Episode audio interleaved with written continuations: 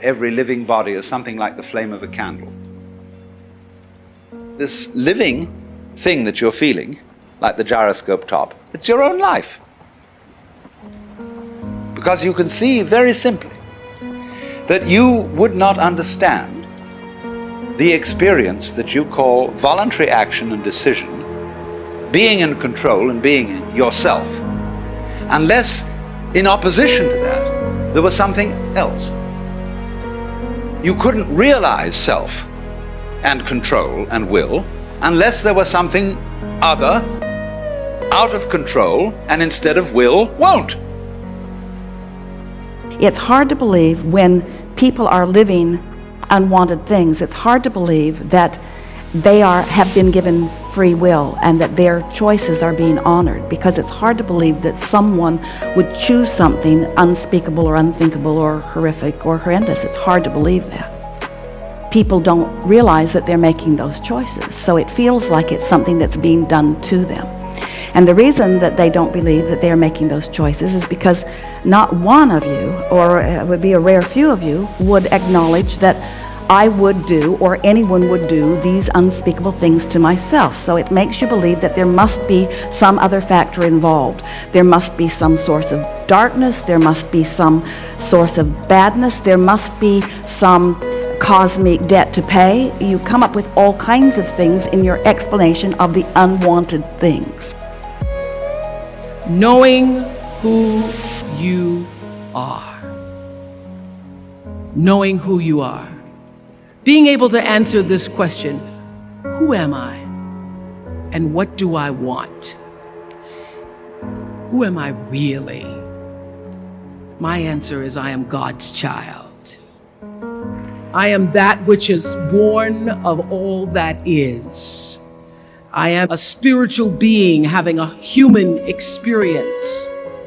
Come trailing the breath of the ancestors yet, but trailing the breath of the angels, and understanding that because I am connected to the source of all that is, all that is possible is possible for me.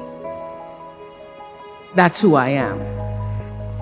And that each and every one of us, when we close our mind to what is possible for us or what is possible for humanity, closes off the genius that resides and lives in each and every one of us. Having an open mind, it means opening yourself up to the potentiality and the possibility that anything and everything is possible.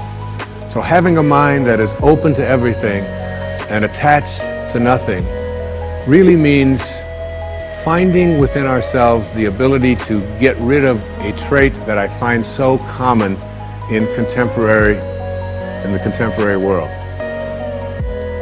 And what do I want? I don't want to just be successful in the world.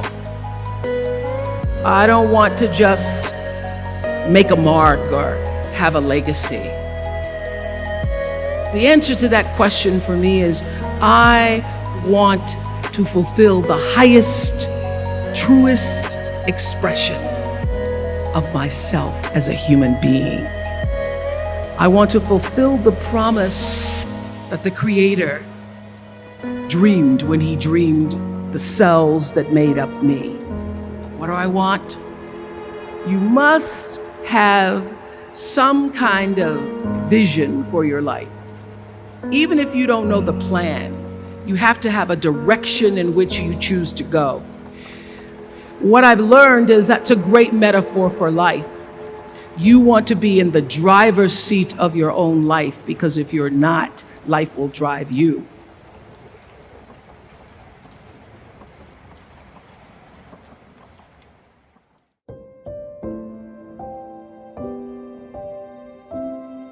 You see, you're never going to get enough.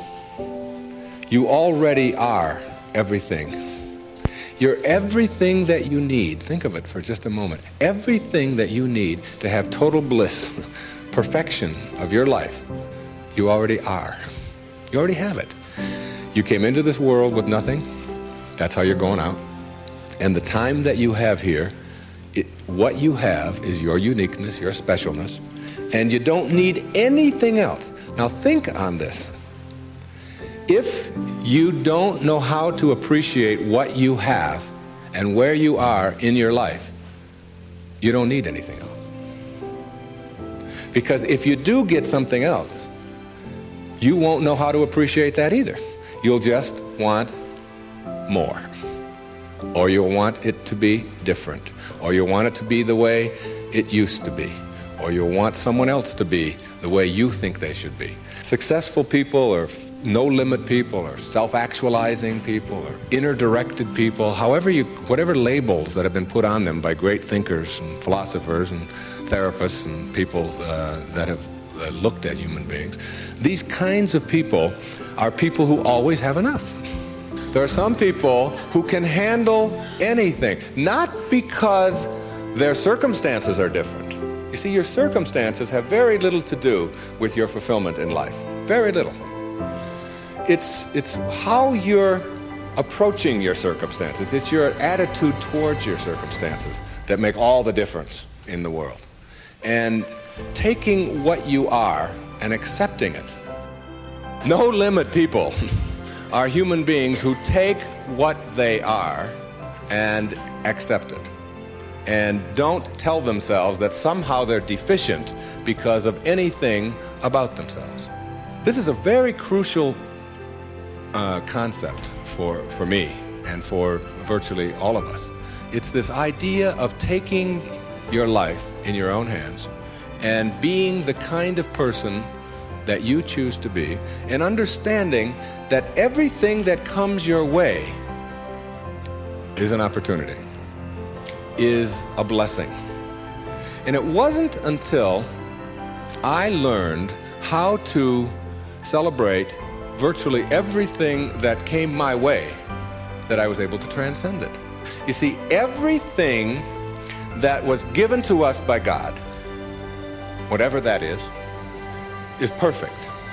No one can deny the mountains are perfect, and the rivers are perfect, and the birds are perfect, and the hippopotamuses are perfect, and, and, and so on. This is just what was given to us. Everything else that you have on our planet, that we have on our planet, comes about as a result of thinking. Thinking. Thought makes it so. You see, everything on our planet that is alive can never die. It can never die. Life doesn't die. It just transforms. It just moves on to new places and new ways of being, new ways of being. And the way of being that is the most transcendent of all is this way that comes from seeing yourself as love and only having that to give away. Only having that to give away. Let's say I were to stand up here in front of you and just visualize for a moment that I have an orange, and I take this orange and I squeeze it as hard as I can squeeze it, okay? What's gonna come out? Juice. What kind of juice? Orange juice. Apple juice, any chance? Once in a while? Come on, now and then. A little mango juice come out of an orange once in a while? No mistakes, right? Never, no matter what. Next question, everybody passes. These are easy, okay? Why? When you squeeze an orange, as hard as you can squeeze it, does orange juice come out? Because that's, not because it's an orange, because that's what's inside, isn't it? On our planet, when you squeeze something, what comes out of it is what's inside. Not too difficult, all right? Does it matter if your mother squeezes the orange? Does it matter what instrument she uses? Does it matter if you just had your period and then you squeeze an orange?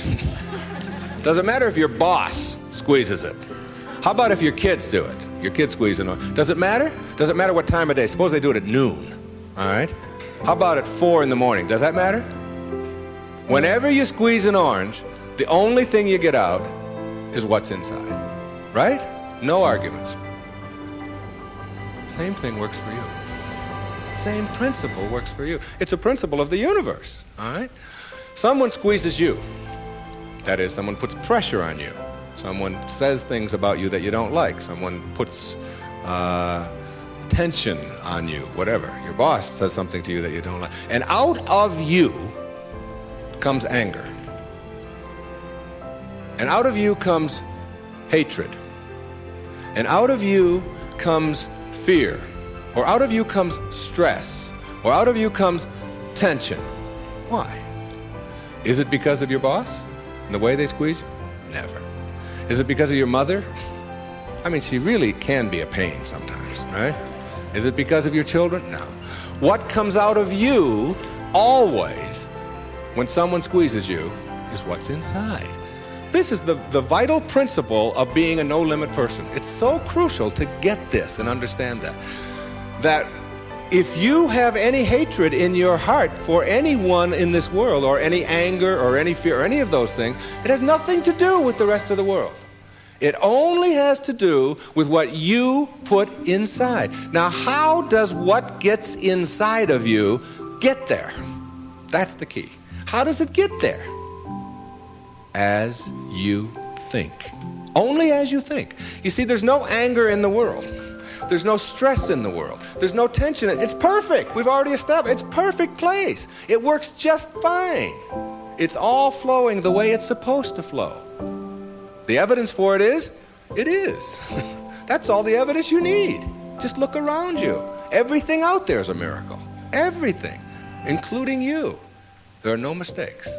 It's all perfect. And everything that happens to you in your life, whether it's a trauma, whether it's a disease, whether it's somebody treating you in a certain way, there's a lesson in all of it. No limit people understand the lesson in life, and therefore celebrate the lessons.